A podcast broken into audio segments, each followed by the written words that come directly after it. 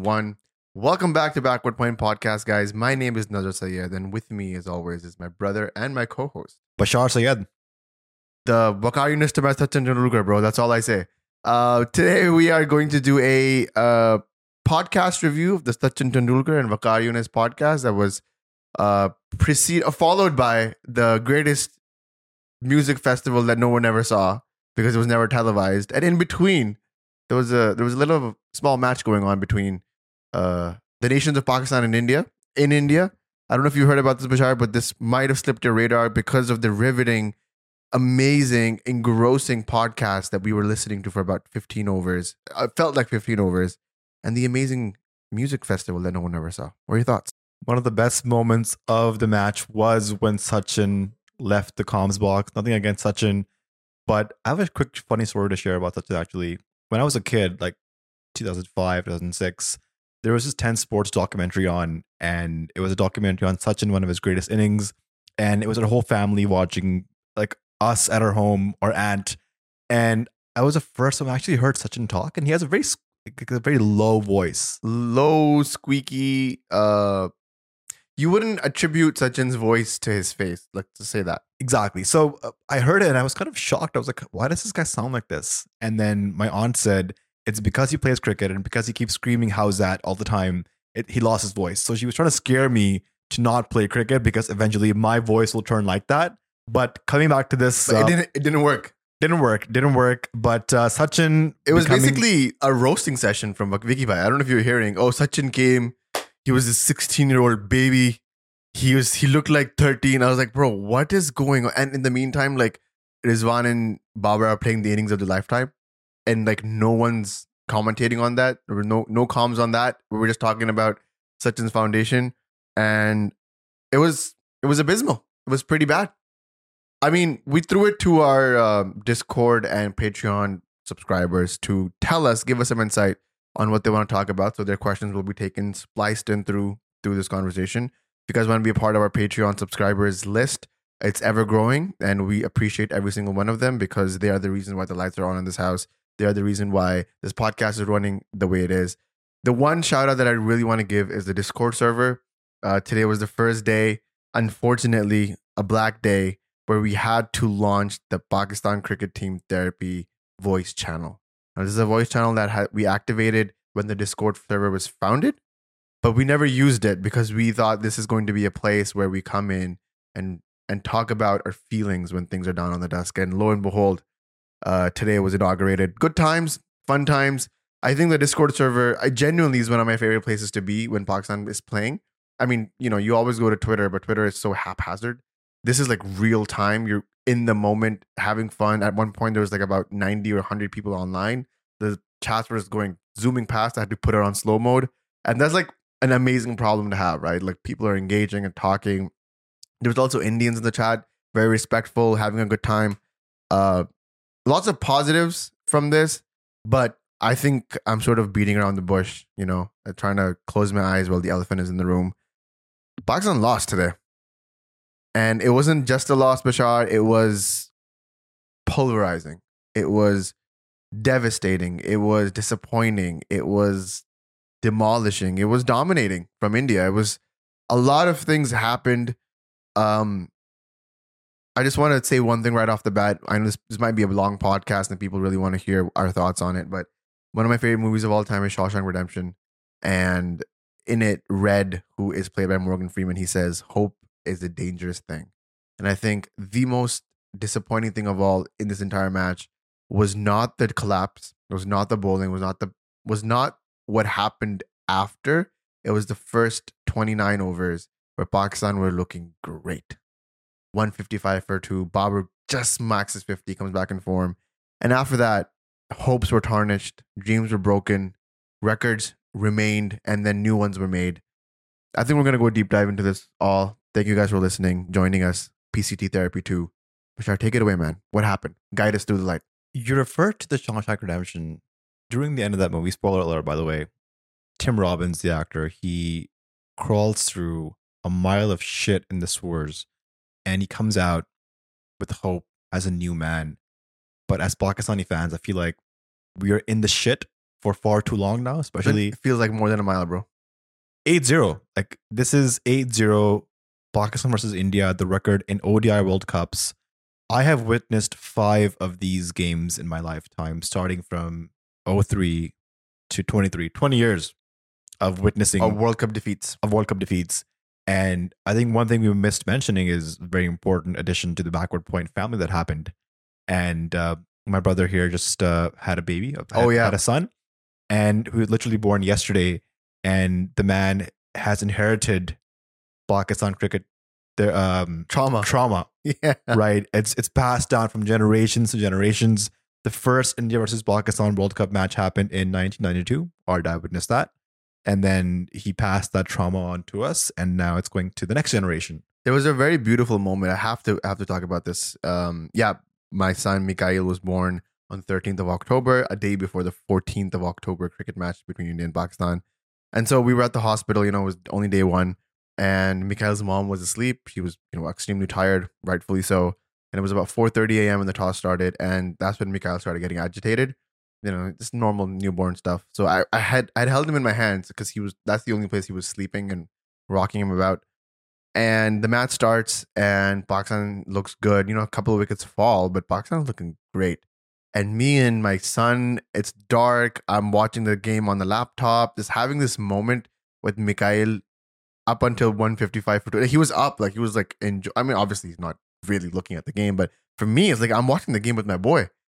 And then Pakistan get pulverized. Like they lose, lose all their wickets for 38 for five or something. What is the stat on that? What is the 36 for eight. 36 for 8. That's the stat. And as soon as the last wicket falls, my kid just goes to sleep. He's like, he he knows better than I do already at this point. It ha- has to be in the DNA that there is no point in continuing to watch this game. I watched it for another, I want to say, hour before I called it quits because I was just A, very tired, and and B, there was nothing left for me to cheer on this. And there was just a very awakening moment for me and my son, and one I will cherish for a very long time. Even though it was a down and dusk day, downers at dusk day, um, I was in a little bit of a silver lining there for me. I think there's two options for you. Either you make him into a fan and he keeps watching these matches, watch keeps watching Pakistan lose, 8-0 becomes 10-0 in the next 8 years, or you decide to train him so hard that he plays for Pakistan one day and beats India in a World Cup. I feel like there's no other choice but to do that. Like this is his this is the redemption arc for Pakistan cricket team. Full stop. And then once he's old enough, he gets to inherit the podcast. Lovely. I, I love that. Uh, let's get straight into the match. Actually, um, do we have to? we have to we have to do have it. to do this. Okay. This is what the this podcast has given us an enhanced responsibility of coming on after a loss like that to put our emotions into words and hopefully reflect what the fans and our, and our listeners are feeling as well. Oftentimes we are requested for these two hour long, however long, you know, episodes to I just says Pakistan cricket therapy. And this is going to be one of those episodes, but we're going to hope to be constructive, positive, and show the guiding light for the future. Speaking of fans, I got a Harsh a Laksh, Lakshit from uh, Sports Yaari because we're kind of like buds now. I don't know if you guys are following, but we did a thing together, and he and uh, famously uh, there was a moment in Sports Yaari where they were eating the pizza, and Ro- Rohit Sharma gets out, and Shaheen is going on this crazy spell in that first ODI in the Asia Cup, and that went viral. Obviously, I also made a tweet about it. I also made fun of them, but I just was I would just like the viewers, the fans, to know that Lakshit a few hours ago sent me a picture of him eating a pizza, and that's it. Iconic. Good. I mean, that's funny. I had to laugh. I really had to laugh. That's that's good on Lakshit, good on Sports Yaari. Funny banter. We love that. India wins the toss. They bowl first. You made a funny comment on what happened to Ravi Shastri at the toss. Bro, what was he on? Did you see this? Because I was like, I was on at like 4:20 a.m. I was like before the toss, everything. I was watching the whole pregame stuff. This guy comes. He's so animated. His hands are moving, and um, just like I don't know what he was. I don't know what Star Sports told him to do, but he was doing that times X. Like it was crazy.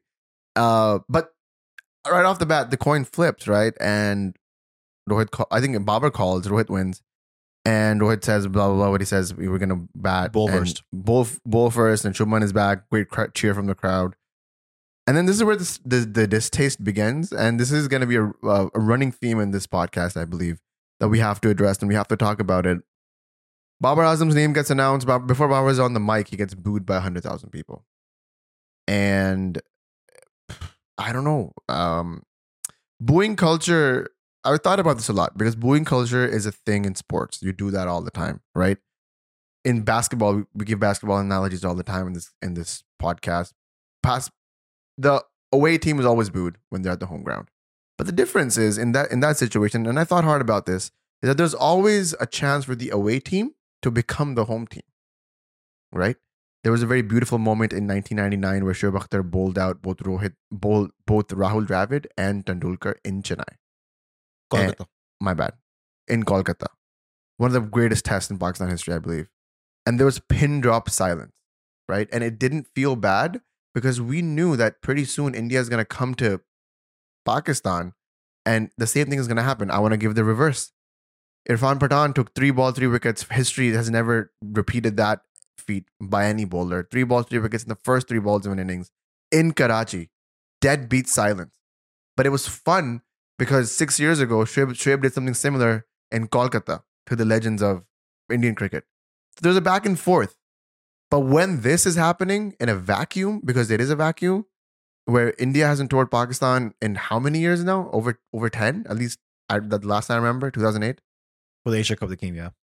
it seems distaste, distasteful, right? It seems like the it seems 11 plus 1, which it was throughout the entire game. And it was a rocky start right off the bat from that. And I, I love what Babar did. It was a cheeky smile, but he smiled at that. And that shows the determination of the man. That shows the prowess and and the, the stature he has against being one green in a sea of blue. I love that.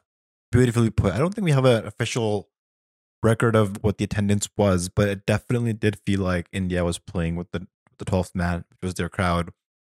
Easily, we can say it was over 100,000 people, and perhaps just two or three Pakistanis. There was just one guy I saw, his name was Qasim, and he was wearing a Pakistan shirt. I don't know how he got the visa, how he got in, but he was there. He was supporting Pakistan. We should do a podcast on him because that's a big story. We should find this guy, talk to him, maybe on the podcast. If anybody has any leads, please comment, and we'd love to get in touch with him. Yeah, but I love the like the I'm gonna use the word the balls you have to be to have to be in that crowd. That's crazy. when Pakistan came on to bat because they were put into bat by Rohit Sharma, like you mentioned, Shubman Gill in for Ishan Kishan. How did you feel about that, by the way? When Pakistan was put into bat, as a viewer, are you confident? Are you happy? Are you a little bit worried in that? I was moment? happy that Babar Azam lost the toss because had Babar Azam won the toss, a lot of the criticism on top of what's happening right now would have been on the toss. Like, why did Babar Azam win the toss and do batting first? He said he wanted a ball. He said he wanted a ball. okay, regardless, because he wasn't able to make the official call, I think it's just better for less criticism on Babar on top of what's already happening right now. So for Ba- Pakistan to bat first, and I was in favor of Pakistan batting first yesterday. I believe in a pressure match against India in front of a huge crowd, it's always better to bat first, put runs on the board, and put the opposition under pressure. And Pakistan was looking on track to do exactly that. They were off to a great start. Abdullah Shafiq was batting against Jasprit Bumrah, flicks him for a four uh, on the first last ball, the first over, and then Imam hits Siraj for three boundaries. That was a beautiful, beautiful way to start the innings. I felt like after two overs, you were 16 for none. And it felt like both ABD and Imam were there for a purpose. I'm going to be honest, there's going to be a lot of criticism on both of them, as it should be. But the top four were the ones who were kind of on the board. ABD and Imam looked like they had intent. We're going to talk about intent a lot. The first four Pakistani batters, and this is not like a breaking news that, oh my God, the first four batters looked confident and wanted to like, you know, put up a big score, but they did. ABD got a peach of a delivery, something a ball that stayed low. It literally hit lower than his knee roll. That's how low it stayed. Um, and so he gets a peach of a delivery. I mean, that's gonna happen. You're an opener. He kind of went across. He didn't think the ball was gonna cut in. Like kudos to Siraj and kudos to Rohit Sharma. I want to say great captaincy this entire game. He brought in the changes right at the right moment.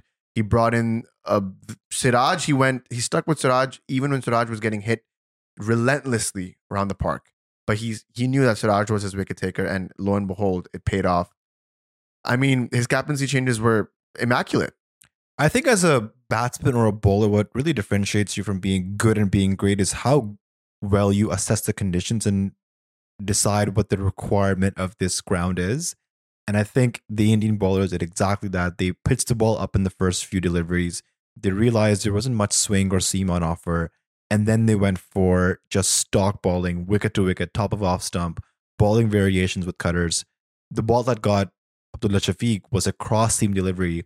It was 7.6. So it was the last ball of the eighth over. The first ball of the eighth over was also in the similar area, but that one went over the stumps. I saw a CricViz stat on that. And I believe because the last ball of that same over was a cross seam delivery, it just stayed low. Abdullah Shafiq looked to play cross where maybe he should have stayed played straight. And after getting off to a good start, 20 off 24, he gets dismissed. And Babar Azam walks in, and Pakistan is around 40 runs in eight over. So the run rate is still over five and over. And as a Pakistani fan, I think this is an ideal start. You know, you you sort of get on top of the Indian bowlers, you put them under pressure, and then in walks Babar Azam.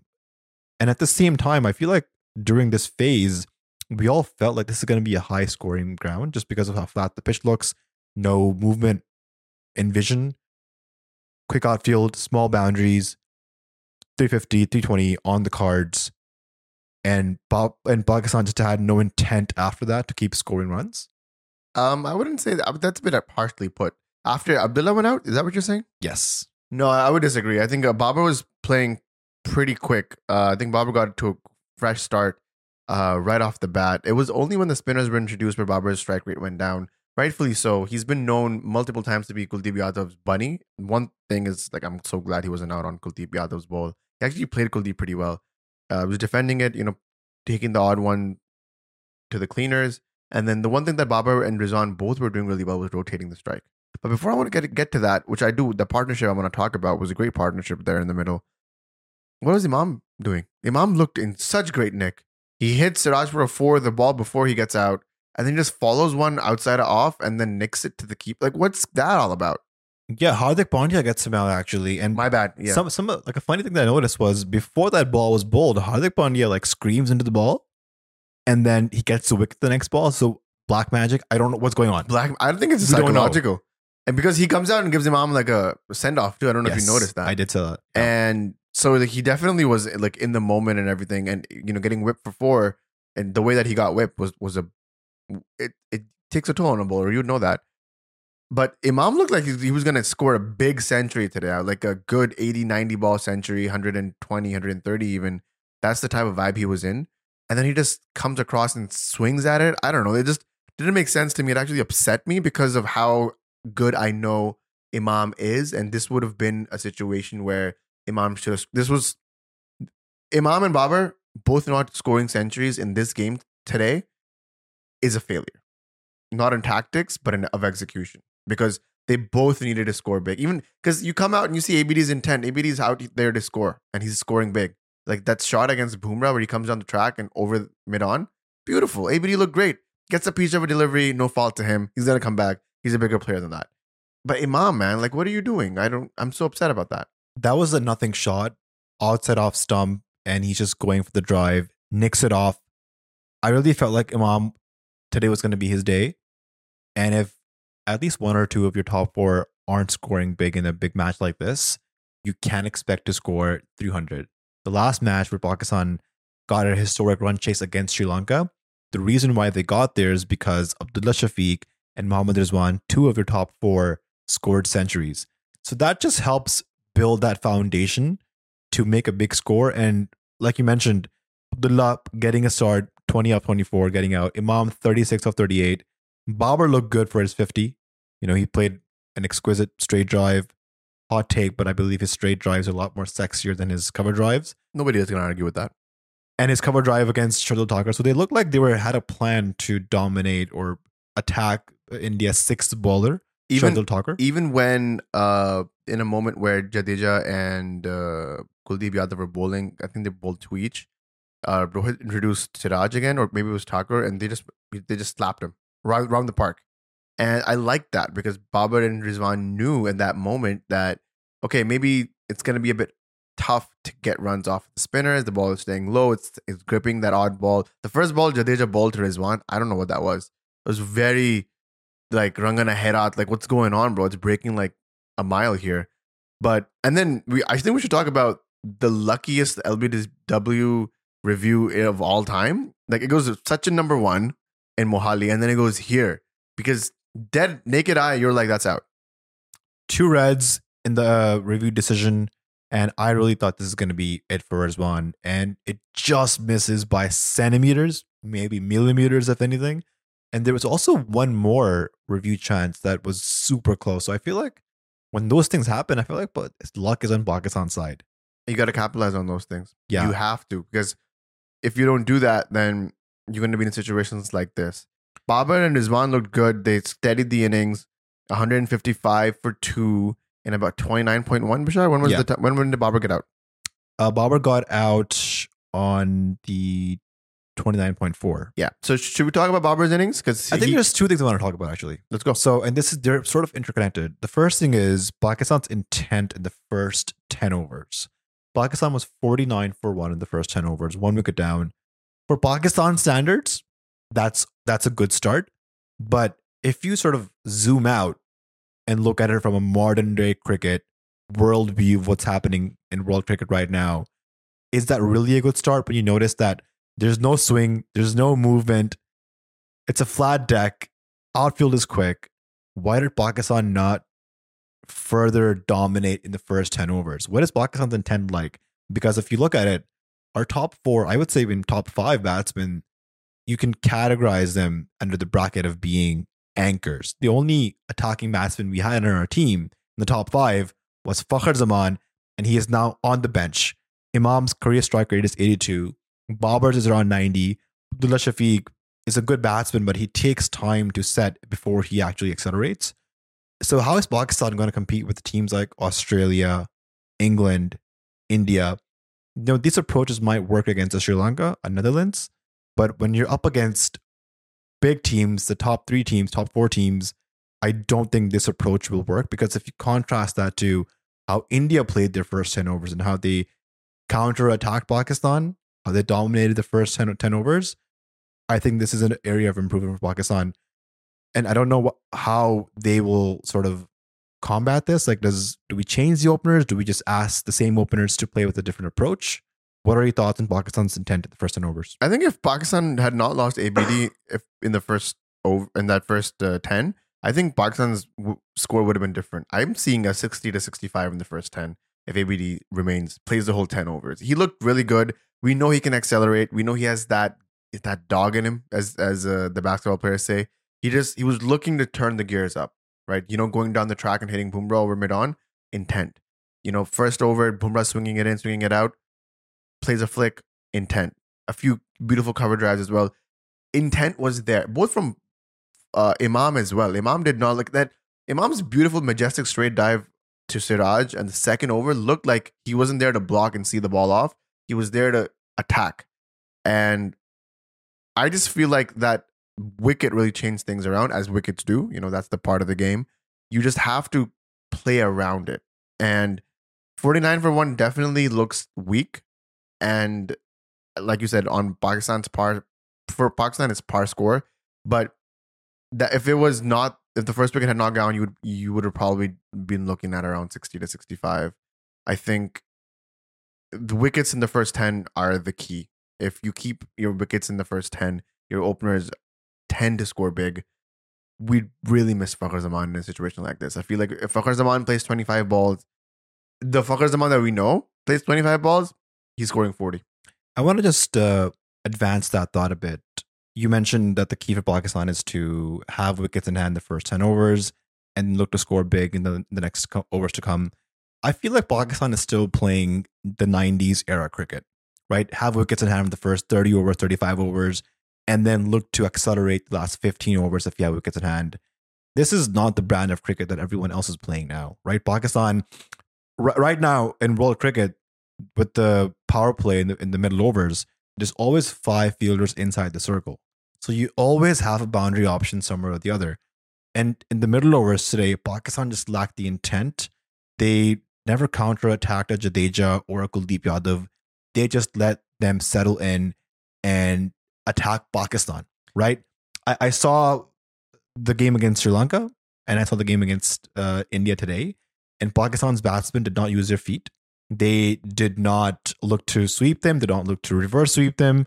And there was also a question about the same thing from Raja Osman, was Raja, Raja Osama from Patreon. He said, Do you guys think that on slow pitches like today's, Pakistani openers need to come out their crease to sort of put pressure on the bowler more, especially spinners?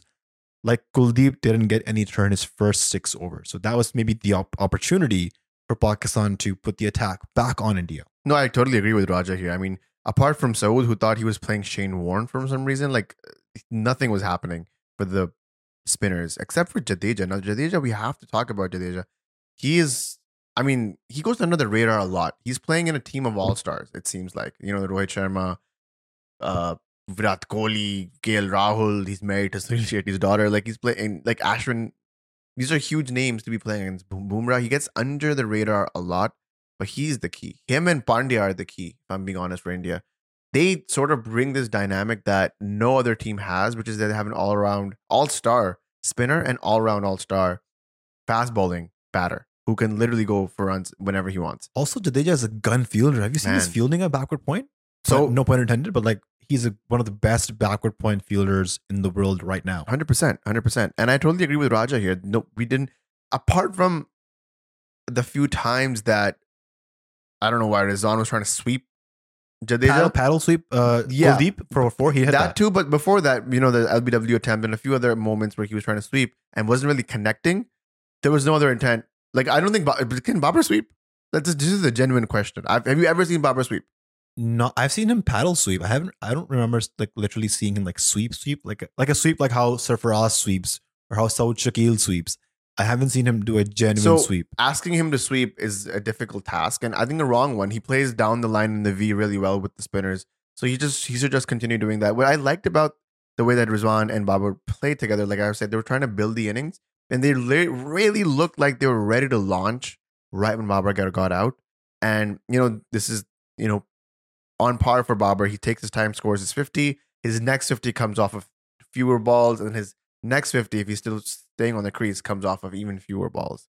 So that's where it was looking at 58 balls 50 i would have you know i would have like betted on the man to score a 80 90 ball century and then from there he goes on and scores whatever he scores. But that wasn't the factor. That wasn't supposed to happen and that's not what happened.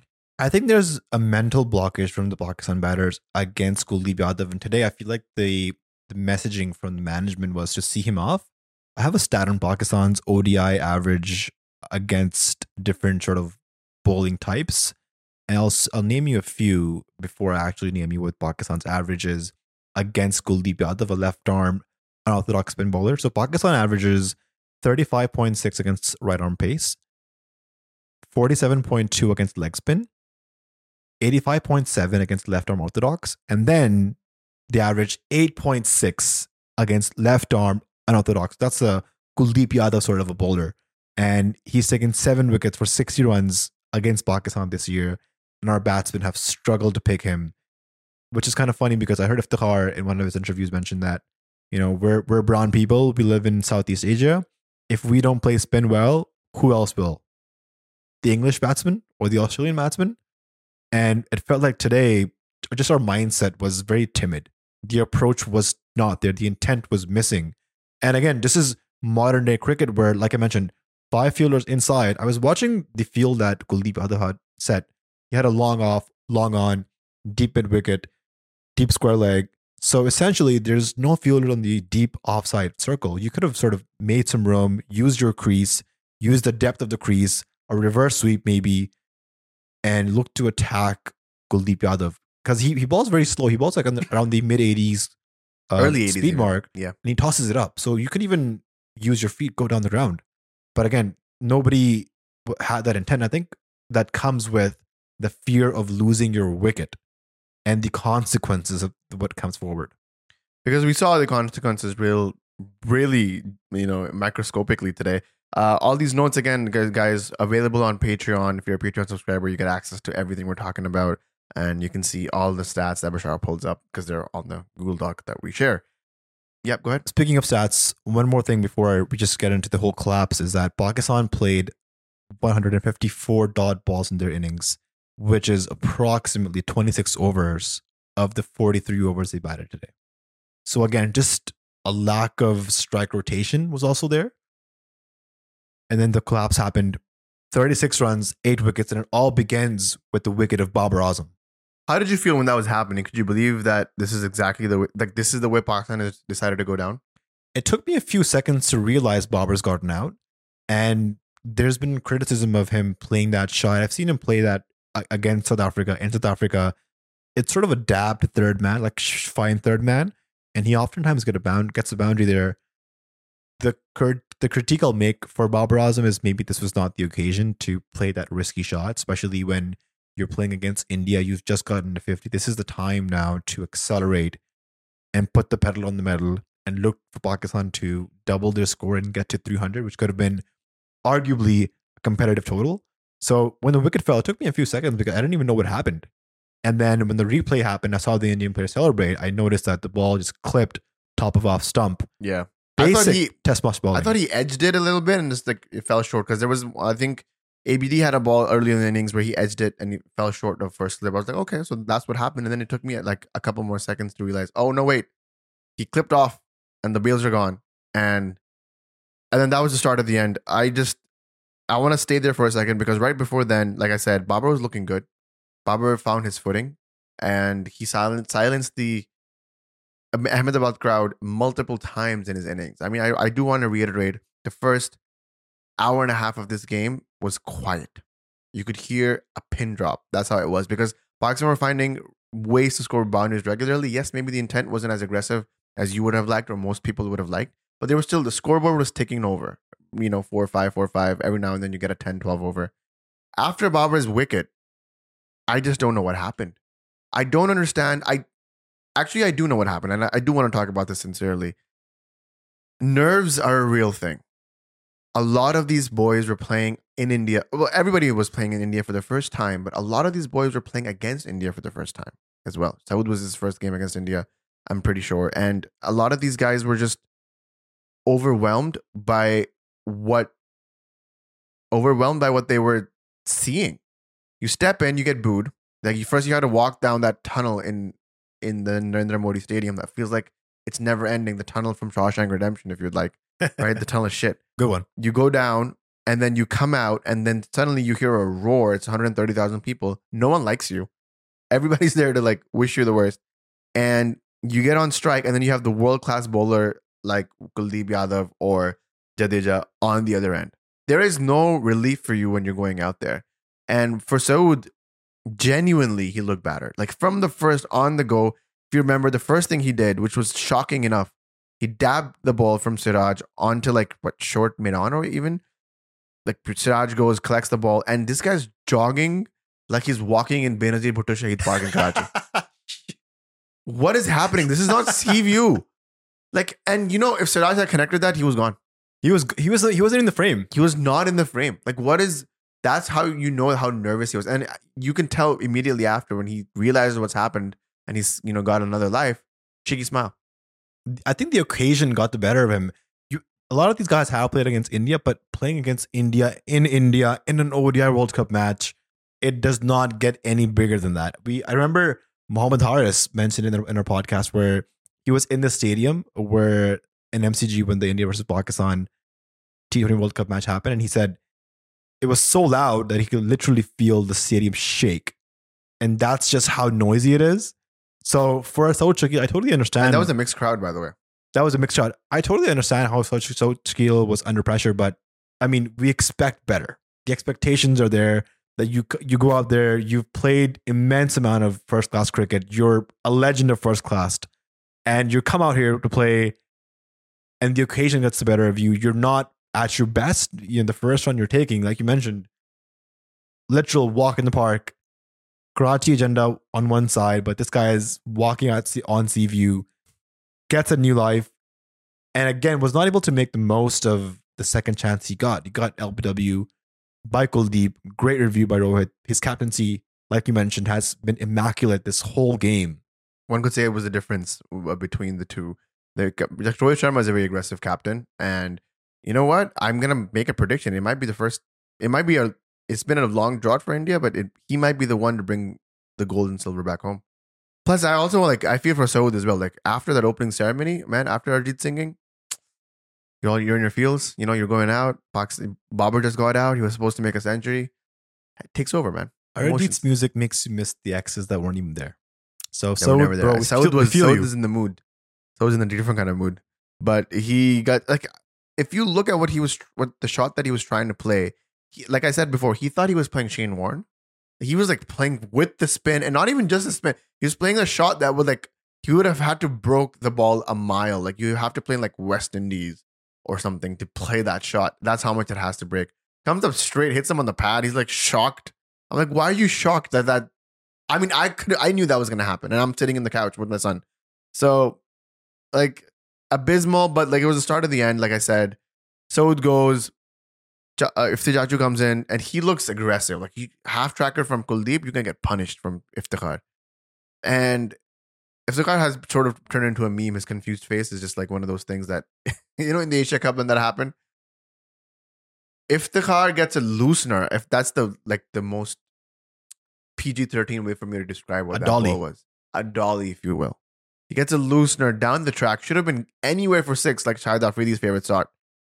He finds a way to wrap himself on the pad and gets hits like his leg stump knocks over. Like it's Trey Bakhtar bowling or something. What's happening? and he's just standing there for like a few seconds. I don't think he realized what happened.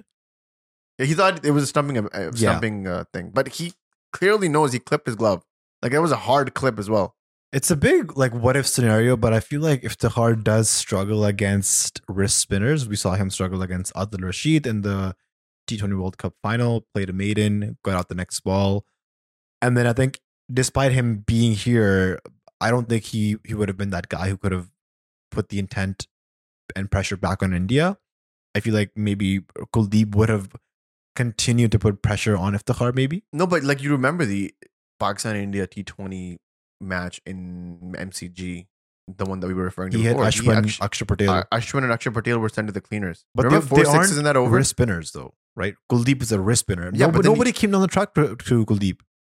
yeah, but then nobody you, had the guts to do that. you also had Jadeja, right? He could have got taken on Jadeja. Like it, it was, it would have been a good matchup. We will never know. Like Kanye said, we will never know what would have happened because this is how he threw his wicket away for a sweep. Like you were talking about sweeps and reverse sweeps.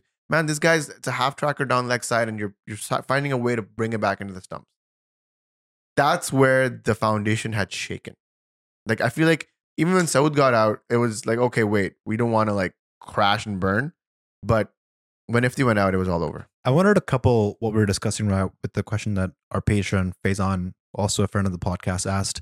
He says, "Do you guys still think Pakistani middle order can compete with bigger teams?"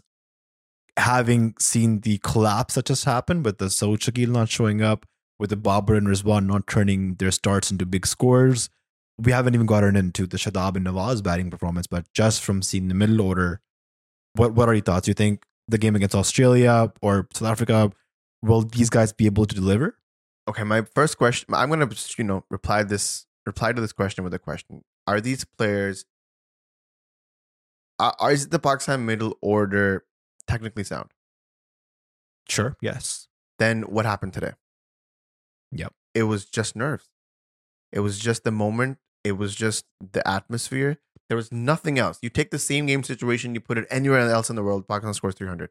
Another counter question I would ask is, if not them, then who? Like, is there someone in Pakistan who we overlooked in the middle order who needs to be there? Like, do we bring back Shoaib Malik? What, what's going on here? man. No, I knew you were gonna say that, and this is the worst part of this podcast because we, technically we have to discuss this or bring in Safi back, bro. No, this was not. That's not the answer. These are your guys, and I backed them up. Like even Faizan's question has a tinge of sarcasm to it. I think yes, you these. This is the team that has scored 342, just chased it three days ago. This is a team that's you will see in the same World Cup that will continue to score over 300 runs. It's just the moment. These people, these guys are not unequipped with talent. They are not unpolished. We didn't just pick them off from the street and send them to wear the green and light greens into the ground. This is just they nobody from the except the top four handled the pressure. It's as simple as that. It's as simple as that. If the guy was playing against India in ODI World, ODI World Cups for the first time, Saud's first Indian game ever, I should assume. Like all of these guys, Shadab is a veteran, should have known better, gets a peach of a delivery. We could talk about that. I think he made the delivery look better than it actually was. Like it seemed like the way he got out was he's playing at Lords. Jimmy Anderson is bowling it in with the angle, out with the pitch uh, off the seam, and he just got squared up. And and this is the same Shadab who requests or he's trying to make a name for, for himself to come up the order as a batting all rounder. But when you're getting the opportunity to play 15 overs, 16 overs, you're not making the most of this opportunity in front of a record crowd. So I think that's the difference. The record crowd, the moment where you are who you're with, that was all it was. It was nerves. It was nothing else. Nothing else can explain 38 for 8 or whatever. Same thing was, with Nawaz. 36 Like we we are playing these guys so they add batting depth. If you're not watching on video, that was me doing a fake quotation. Batting depth to our team. And the last time I can remember Mohammad Nawaz playing a match winning knock with the bat was one year ago against India in the Asia Cup. So what are we saying here? Are we saying that these guys will perform once a year with the bat and we have to call them as all rounders? Yeah, that's a very good question. Moments like this, you must shout out Fridie. Like a good leg spinning all rounder. You know, he can hit it down the park. On his day, he can give you a century as well. Um, yeah, I don't know what to say about Shadab, man. Shadab just looks like a shell of himself. Uh, What a way, what a great time for even Fakhr and Shadab to lose their mojo. What a great time. Even Shaheen. What a great time. Like it's just like I'm being sarcastic by the way, if you cannot tell. This is just the worst time to be underconfident. And Shadab and Fakhr have been dealing with it. Shadab maybe could save himself a little bit more because he was bowling, take a wicket here and there. But even I think that's that's definitely a question. I know someone on the Patreon asked is Gavish asked on the Patreon, uh, no, now it's surely time to drop Shadab or Nawaz for Usama Mir. He's a big Usama Mir guy. We've talked to him on camera and off camera as well. He really wants Usama Mir in the team. And I think after this performance, Bashar, you can see, you, you can see it. I, I'm totally in agreement. I've seen the bowling of Shadab today, half trackers, full tosses. Shadab is a great four over baller in T20s. That's why he's a very sought after player in the leagues, MLC, CPL, B, Big Bash. But just when it comes to the longer format, I don't think he has the overs in him, the re- the repetition to bowl those long overs with accuracy, with skill. And I think that also has to do with the fact that Shadab and many of these white ball players, they don't play first class cricket. Instead, they opt out to play for leagues. I understand it's a financially more viable option, but long term and for the benefit of Pakistan cricket, they're at loss. Pakistan cricket team is at loss when they're not performing at their best.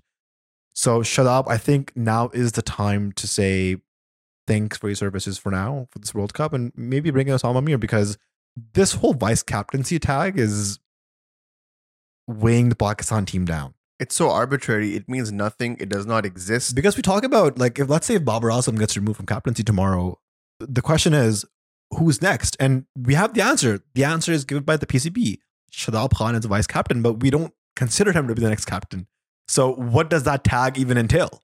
Yeah, it's it's like a oh, if the world was ending, I would do this situation. Like it's such an extreme moment uh to be pre- preparing of and the VC tag is just again arbitrary, doesn't hold weight, doesn't mean anything. Uh the vice captain in the Indian team is Hardik Pandya, but I would bet a lot of money that Virat Kohli is in Sharma's ear a lot more than Pandya is. We saw that today. It's a lot of teamwork, and they've been playing together. I would say since 2008 or nine. So they're like best friends at this point. You know, they, their differences aside, but when it comes to the larger benefit of Team India, they both want want India to succeed. So just having that discussion, I don't see that too much with Babar Azam. I- I've never seen Rizwan in Babar's ear or Shadab in Babar's, Babar's ear or Iftikhar just having a discussion on what the tactics are going to be. And it feels like Babar Azam is on the field with the script. He'll do this if this happens, this if that happens. And he hardly ever thinks outside the box, which is a criticism that at least I have against him. He sort of just goes by the book and follows a script throughout the whole match. Rohit, on the other hand, I think he's very he thinks on his feet. I think it could be because he's captained so much in the IPL and in domestic circuit. He's won the IPL many times, so he knows how to use his resources and when to bring them on to best make the most of them. From the eight wickets that fell for 36 runs after Babar got out, which, in your opinion, were genuine wickets in the sense that this was a bowler had defeated the batsman situation, and how many of the wickets did Pakistan throw away? I feel like the Rizwan wicket was a was a good delivery. It was I watched the game against Netherlands and I, I rewinded to see how Rizwan got out in that match, and it was I kid you not a replay of how he got out to Bas de Leede against the Netherlands. But the setup against uh, Rizwan here was that it was a, the ball before was same ball, same length, but just with pace. And this ball was a cutter, which bamboozled Rizwan, and he was set. Played 69 deliveries, was one short of a 50, which I think he was was well deserved in the circumstances. I think everyone after that just threw the wickets away. Like Iftikhar, a down the leg side ball, like he gloved. Shadab made a, a top of off stump stock delivery, make it look like he was playing at Lords against Anderson. Nawaz was trying to uh, play with more intent, gets caught off on mid on. Hassan Ali um, gets caught out by Gill inside the circle, trying to take on Jadeja. And then Haris drove just a, a tail ender delivery gets him LBW. So I think a lot of the tail showing no resistance also showed that maybe they don't want to be out there as much as they want. Uh, they want this to be over with and, and go on with the tournament to the next match.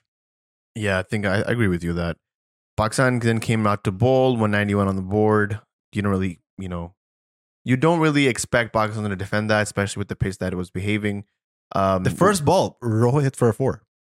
Yeah, that's what I was going to talk about. The. Has Shaheen been neutralized? There's no backup plan for him. He, everybody knows his first ball is going to be in swinging Yorker. Rohit knows. Rohit is prepared for it. He plays with some fearless intent. I have some stats I want to show you, um, which will blow your mind as to how Rohit has evolved his game throughout his career. He scored 86 today of 63 balls with six sixes. The whole Indian team scored eight sixes, and the Pakistan team scored none.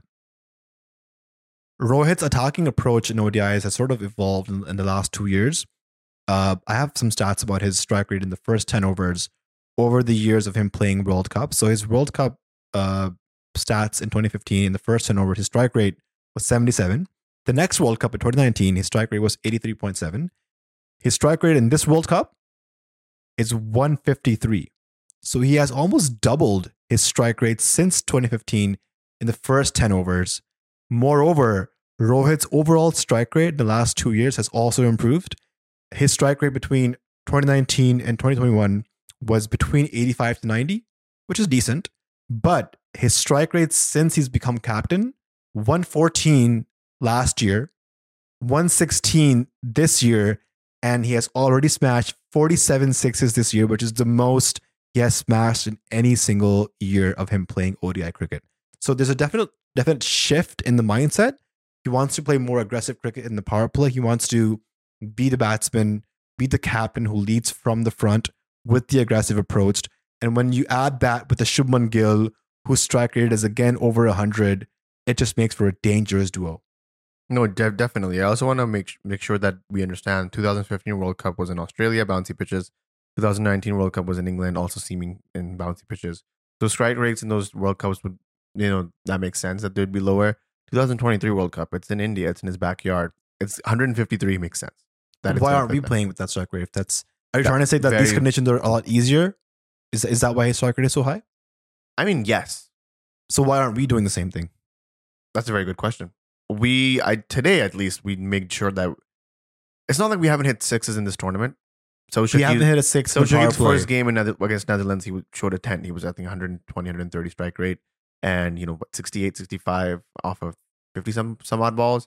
So I'm not saying that, like, you're, I don't want to take it away from Rohit Sharma, but I also want to make sure that we also make sure that we talk about Pakistan also showing intent in other matches. It's just that this match, this situation, this crunch time where Pakistan just blew the torch. I don't think this is a, I don't think this performance is an accurate accurate representation of what Pakistan cricket team is. Pakistan has zero sixes in the power play this year in ODIs. India, I hate that stat by the way. India has 32 sixes. Australia has 29 sixes. So I guess it shows the lack of intent from Pakistan. It just shows that Fakhar Zaman has been out of form. Basically, Genuinely, basically, it shows that because nobody else. You're gonna. Who are you gonna genuinely say that you expect Imam to hit a six in the first ten? I want Imam to get better every single match, to evolve his game, and his strike rate is still stuck at 82. I know he's performed better over the past couple of years, but I just don't see him being in the same conversation as David Warner, as a Devin Conway, as a Shubman Gill. He is a good opener for Pakistani terms, for, and that, that just shows how low the Pakistani opening standards are. Like we're we're comparing an Imam to the era of an Ahmed Shahzad or a Nasir Jamshed or a Khan. Literally, literally. So I think Pakistani openers do better because if not, we've got players coming up. We've got a Saim Ayub uh, in the pipeline who's playing domestic cricket, who's playing league cricket, who is showing literally how to attack in the power play with just proper cricketing shots. Um, did you notice that Shaheen? Did you notice Shaheen's pace today? Shaheen's pace was up, even Hassan Ali's pace was up. So that was good to see. What were the What were the numbers? They were around 135, 140 even Shaheen clicked in. But this is, uh, if I'm being, I don't know, I don't want to be overcritical, but this is still not Shaheen's premium pace. Like the Shaheen that I know, that we know, that everybody knows, balls 145, at times even pushes to 150. And for him to just be hovering around the 137, 140 mark, I feel like it's still a point of concern. I don't know what the injury is. Is is he struggling with his finger? Is it his knee? Because Is he's not, there an not even- injury at all? What I think the injury thing is a hoax, and that maybe it's just a mental thing. is he is he fatigued? Does he need a break? If he does need a break, we don't have any backup players. And I want to just incorporate some questions from our patrons about Shaheen. And the question here from Shahriar is: Will Shaheen's pace ever uh, come back uh, during this World Cup? If not, do we bring someone else in? No, no, no, no, no. no. We don't have anybody else. We don't Who have do a. we? Wasim Jr. No. I would not take Wasim Jr. to be a net baller even. Like he just he can't move the new ball. He and I just it's sort of shocking to me when I think about it that I think bowlers, fast bowlers, need to be good enough to ball in every phase of the innings. Like why do we say that guy's a good death ball? That guy's a good new ball bowler. Yes, you specialize in one format or one aspect, but you should be versatile at the international level that you can ball with the new ball in the middle overs and the death overs. To so to have Wasim Jr. in the 15, but just as someone who you'll likely never bring into the into the squad, seems a waste of space in the 15 man squad. Mohsen also asked if you would give him a rest during the Australian tour. I feel like that's looking far ahead. We still got like six more games at least in this World Cup. Do you rest him in any of the games, Bashar? And you don't have any. What do you call them? No, I don't want to say. There's no easy games left. You lost against India. Your record is two one, and you need to win four out of the next six. Simple as that. Do you rest him in any game? Afghanistan, maybe. Again, you know, we don't have a like for like replacement unless unless you bring in Wasim Jr. and then you have Haris Rauf and Hassan Ali open with a new ball. So I, I don't know what the strategy is going to be, but I, I just hope that maybe as the tournament progresses, as we've seen Shaheen's pace slowly and surely come up, that it'll continue to go up and he'll be back at his best. The one funny observation that I noticed that we were discussing this when you're watching Shaheen Ball is similar to Jimmy Anderson. He's never really looking at the ball when it's being released, and he's not even looking at where it's pitching. His head is sort of facing um, the fielder at mid wicket, if you want to call it. So he's sort of a field baller. You know, you know, again, like I mentioned, it's the same case with Jimmy Anderson. He's not looking at where the ball is actually pitching. Jimmy Anderson's face is towards covers, and they're field bowlers, so they just have an idea of if they release it here, it'll pitch there. I don't know if that's something that needs to be fixed. If it's working for Shaheen for now, maybe he should just continue with it. You think he's off his line and length? I think so. I think he's also losing his shape and he's not bowling as close to the stump as he used to pre knee injury. Why? How does a knee injury not allow you to bowl closer to So the stump? you got to think about this way that this is his front knee. This is the knee that he lands on, that he snaps over, that he braces. And he got a PCL tear, which is a very, very serious knee injury. It takes months and months to recover, uh, to come back. Uh, Kane Williamson had the same injury. He's been out for about five, six months. Um, and Shaheen, on the other hand, fast tracked his rehab.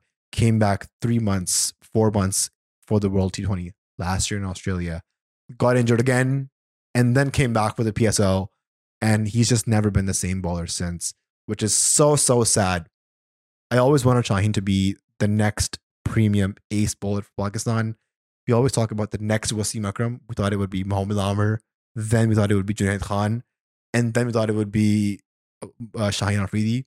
But the way things are going, if he does not work on his fitness, his rhythm, his wrist position, the away swinger, I, I don't think Shaheen will ever even come close to that level. Shaheen took two for 36 today and six overs at at an economy of six. Bro, that But- first wicket was a gift. Like that wasn't Shaheen's wicket. Like Shubman Gill gifted him that wicket. And Shubman Gill, we have to talk about how well he played. He hit 16 uh, runs today Off with four boundaries. All of his his entire run score came from boundaries. And you could not tell this man was even a day away from cricket and he, that he's recovering from dengue, which is very serious. Uh, The dengue gave him more power, bro. Harsha Bhogle out for the dengue. So we- we missed him in the comms block for sure. Def- definitely today. After looking at what was going on between Vicky Bhai and and Ravi Shastri just chilling out, like it was just insane. I would have taken Harsha Bhogle over that over that disastrous moment. Do you think in the second innings Pakistan had any chance? There was there any moment where Pakistan was in the game? we had a mid innings uh, PCT therapy session in the Discord, and the conversations that were happening were extremely funny. The discussions were such that, you know, if Iftikhar takes five wickets, Shaheen takes five wickets, or Hassan Ali takes three, Shaheen takes three, Shadab takes four. So we were just being overly optimistic, but if I'm being very honest with you, I, I did not think Pakistan had any chance. 192 against this Indian batting lineup who is in form, who is playing modern day cricket in their home conditions. I never really thought Pakistan had any chance at all, despite getting uh, Shubman Gill out early and Virat Kohli coming in early. With the start that Rohit Sharma gave for the Indian team, it just made Virat Kohli's job so much easier. Usama Mir in for Shadab or Nawaz? Asks Kavish. 100%. 100%. 100%. Shadab out, Usama Mir in. We're in the business end of the tournament. There's six matches to go for Pakistan. They've got to win at least four with a good run rate to qualify for semis. Uh, and it's looking like it's going to be a huge challenge. It's a steep challenge for Pakistan. They will probably beat Afghanistan and Bangladesh, but it'll be a, a, a challenge to beat in Australia, in inform South Africa, in England. I don't blame Pakistan team, but they just haven't played quality teams in the last three, four years. Like they faced an Australian B team, which they beat, and, and a New Zealand B team, which they beat. But I don't think that's a fair criticism because A, we, we didn't ask them to send their B teams. We played with full strengths. And, I'm not blaming them. I'm and not. B, a lot of the players that were sent in those teams are in this current World Cup squad. So how are they B teams or C teams? so I would say half of them are in the squad. Yeah. Most of them are still like the Australian team that came for the ODIs. Stark wasn't playing. Cummins wasn't playing. Hazlewood wasn't playing. I don't think David Warner was playing or Steve Smith was playing. So that's five of their 11 players. So, but what I am saying is that these five key players, if you add them into the team, it, they become a different beast. So again, I'm not blaming the Pakistan team. I'm just saying that this is one of the factors why they will struggle against in England and Australia, who have their best available 11s right now. now the ramifications of this game will be felt in for the next few days for sure. Definitely on this podcast, we we felt that. Um, I definitely want to ensure the public, and I know people are coming to this podcast to be insured and to be calmed down and to sort of have some sort of uh reckoning with what had just happened. I wanted to make sure that everybody realizes that this is not the end of the World Cup. I know this is what the internet will feel like. I know this is what Twitter feels like right now If it's not the end of the World Cup. It was a league stage game against India. Yes, you got a battering. Yes, you got overhauled. Yes, you got totally rolled over. But it is not the end of the World Cup, not even by the slightest. If anything, uh, I'm glad that they didn't sh- give out a performance like they did in, against West Indies in 2019. They sort of, the run rate did take a huge s- steep dive, but it's It's a negative now. it's in the negatives, but it's it's not in a place where you cannot rehash it. Like I, I remember specifically against in against West Indies when Pakistan gave that performance, their net rate was negative four. Negative four, bro. And it took you the whole World Cup to win, beat the likes of New Zealand and beat the likes of England to come back, and you still, you know, didn't make it because of how bad that played. Right now, negative one point three, it's doable. You can two good games in your backup. I need to emphasize the fact that the tournament is not finished, and it feels like that all around our Discord server, on the internet, on Cricinfo. If you open it up right now, it feels like that. And honestly, that's not the that's far from the truth. You need to win four games out of the next six, two against Afghanistan and Bangladesh. It's going to be difficult, but you'll pull. I'm I'm banking Pakistan to pull those through. What is left? New Zealand, Australia, England, and South Africa are left. You need to win two against those four. The next one is against Australia, and this is an Australian team that's coming off of a loss against India, against a battering against South Africa. So this is a perfect opportunity for Pakistan to punch, to add another punch to the Australian team, which is already down and out. They're down and out. They feel demoralized. They don't know what's going on. This is Pakistan's time to capitalize. Pakistan has two wins on the trot in this World Cup. Yeah, they had a battering against India, but that does not mean that they're a bad team. That does not mean that, like I said, that's why I asked you those questions about Pakistan's middle order. I think they have a fine middle order. They just didn't show up. Quick question for you. Uh, so aside from Usama Mir and for Shadab Khan, there's a question from a lot of our Instagram folks from Discord. Discord. Do we bring in Fakhr for Imam in the no. next match? No, no, no, no. I wouldn't do that. I think it's over for Fakhr and Shadab. The World Cup is done. I would love to be proven wrong. I, I feel like when we say stuff like that, a situation occurs and, you know, Saud Shakeel comes in or Abdullah comes in and scores a century. Okay, I would. I'm not. I'm Team Pakistan. Like I, that's my team. I support that team in this World Cup. But I think it's time to rest them. Shadab, shell of a man. Fakhr, shell of a man. They, they, they need to be out. For Especially with the Imam scoring 36 off 38, you can't. I don't think you can bench him after that. No, right? he looks he looked good. Just you know, he needs to stop. He needs to stop being lazy. He needs to take responsibility. He needs to step up. If Imam has three straight games back to back that are like under thirties, then there's a conversation to be had for Fakhr in. But I don't know. And I honestly, here's my prediction for the next game. I know we're gonna do a preview when it comes to the time, but I think Usama is gonna be great. I think he's gonna. He knows how to bowl good lengths, repetitions, all that stuff. He's gonna be good. He's gonna be economical. If anything, he'll give you a, a wicket or two in the middle. This is exactly what Babar and Co need. But again, do not sound the alarms. This is not the end of the World Cup. This is not even half of the trip of the World Cup. We're only a third in, right? And we've been good. I want to keep emphasizing this because I feel like people are forgetting the fact that we are two one out of three. That's if that was a series we had won. So again, I know emotions are high. I know people are being very prag- very um uh irrational. I know there's people on the internet, man, that, that are gonna cash in on this.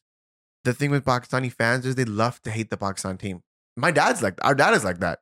Like he loves to hate the Pakistan team, but when they win, he's the proudest guy in the in the in the room.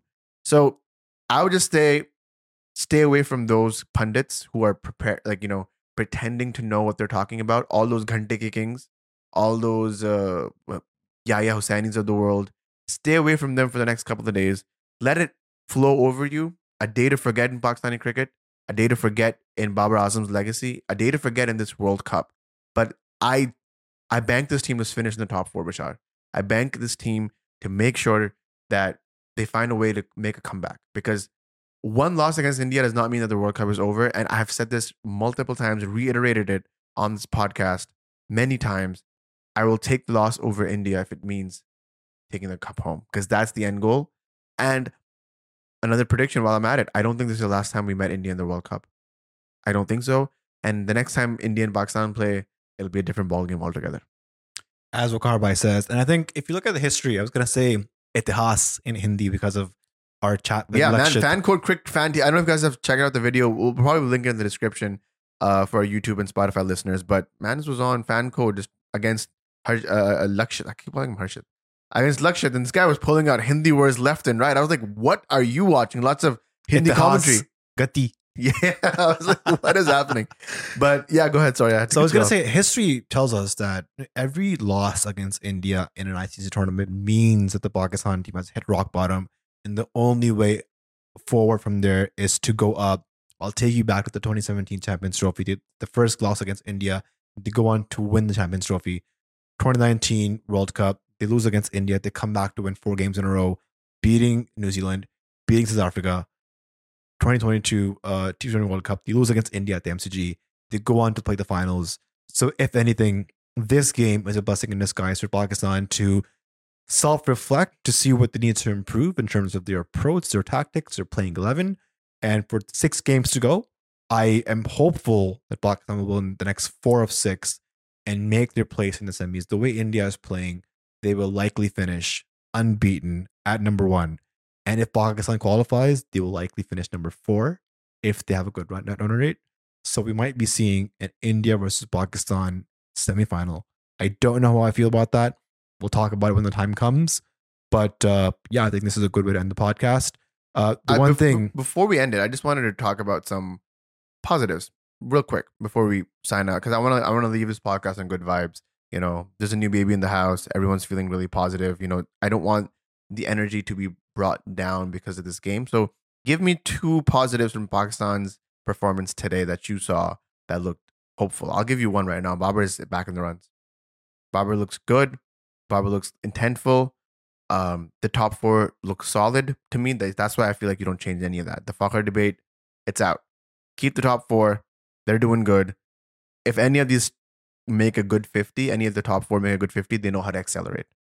I know Abdullah, we've seen Abdullah do it. We've seen Imam do it. Babar and Rizwan are no different. That looks good. I think Shaheen's pace being almost back up. I was just gonna say positive. Shaheen and Hassan both look good. Uh, Hassan actually went for under six and over in, in these situations. Good for him. I think you bring in Usama Mir, you bring in some more confidence in the team. This team, this team gets the next four wins that it needs. Maybe more. Maybe more. Let's get it. What is our emoji of the day? We've been missing this the last couple of episodes. There's been a lot of stuff going on on the personal front. We've had a crazy week. Insane week. But what is the emoji of the day? I think prayer hands. We pray that you know cricket survives and uh, the BCCI and the ICC don't ruin it because what happened in the game today was just abysmal. I want to talk about from a, like a like a tactical standpoint. Why was there genuinely? I know we made fun of it in the beginning, but why was there an opening ceremony in this game that was not televised? Then Sachin Tendulkar is there podcasting with Wasim Akram talking about 1989 half the crowd that's watching the game was not even born then. Okay, totally fine. Goes off, talks about his wife being a doctor and his foundation.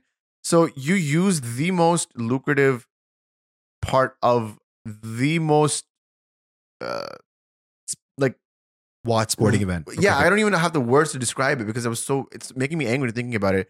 This, this is capitalism 101.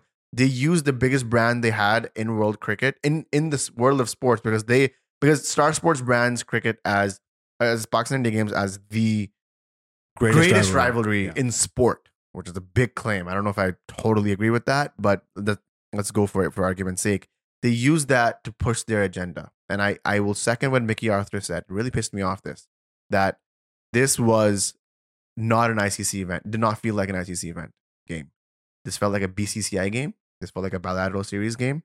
This felt like just agenda being pushed. And which really irks me is because the agenda is also the same politically. I don't want to get political. That's not what this podcast is about. But you don't play us in bilaterals. You don't want to talk about playing neutral venues. But when when in when Pakistan comes to India, you make sure you cash in on that. Seems very disgusting to me. I didn't like it. The crowd booing, all that, that's part of the game. Not my, you know, it didn't tickle me the right way, but I, I get it, right? I get it. It's not, it's not an even playing field because India doesn't tour us and we can't do that to them. But I get it. It's, it's sport. But getting Sachin in there to promote his foundation and the, the whole music thing, you know that eyeballs are on this game. People who don't watch cricket are watching this. So you know that there's branding to this and you're pushing that forward.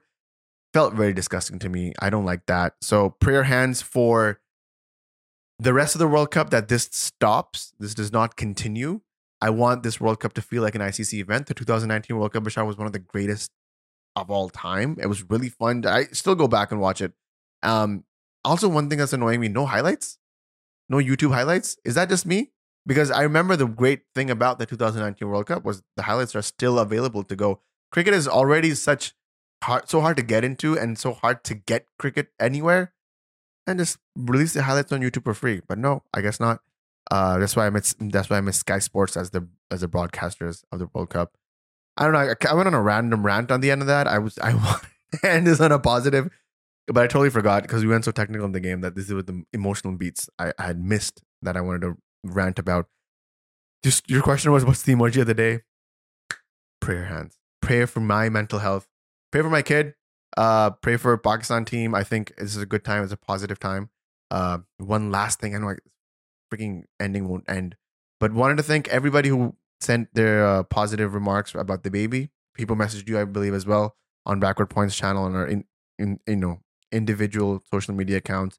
Really appreciate the love. We've sort of developed this family, man, that I'm genuinely attached to. I didn't want to be anywhere else except the Discord server while the game was starting, and that's a big thing. Um, I was on Twitter like every now and then tweeting stuff, but even after a certain point, I stopped doing that. I was just on the Discord server because it was so fun.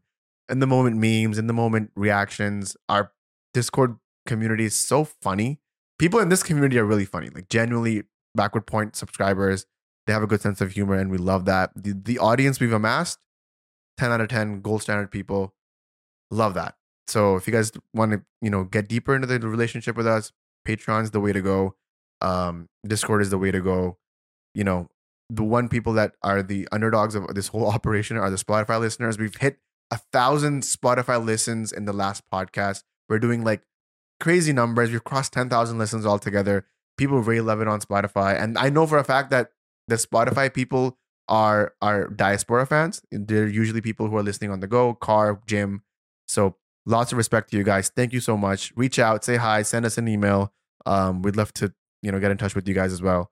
And anything else I'm missing, Bashar? I feel like I went on a long tangent there. No, I think you covered all the bases there. We've uh, we've amassed a great community, and that was always the vision and end goal of starting the podcast is to build a community of like-minded folks who want to do some positive, constructive criticism. It's very easy to criticize Babar Azam and all the negative, toxic journalists.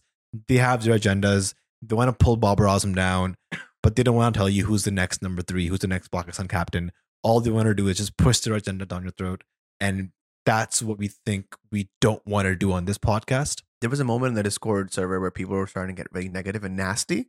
There's no like I don't mind being critical. I we were critical in this podcast, this whole episode, but they were getting nasty and people were checking them out like like yo, we don't want that energy here. Take that somewhere else. There were conversations about bringing Imad back, Sarfaraz back, and there were a lot of people in our community who closed those conversations and before they started. Love that. Just fact check yourself. So you know, just make sure that you're, uh, yeah, you're just. I love that. Make sure you're you're you're being positive to your mental health. And this is at the end of the game, end of the day, just a game, and a game that we love dearly, and we want Pakistan to succeed. So with that being said, my throat is dry. My baby is crying. I will see everybody else in the next few days. We're gonna take a couple days off, regroup, do you know Australia preview coming in soon. Something happens that's in, insane. Emergency pod is right on the way. Thank you very guys. Thank you very much, guys, for supporting us, for listening to us. It's been a harsh day. It's been a dark day, but don't worry, Pakistan team will bounce back. Thanks. Thank you. Cheers, guys.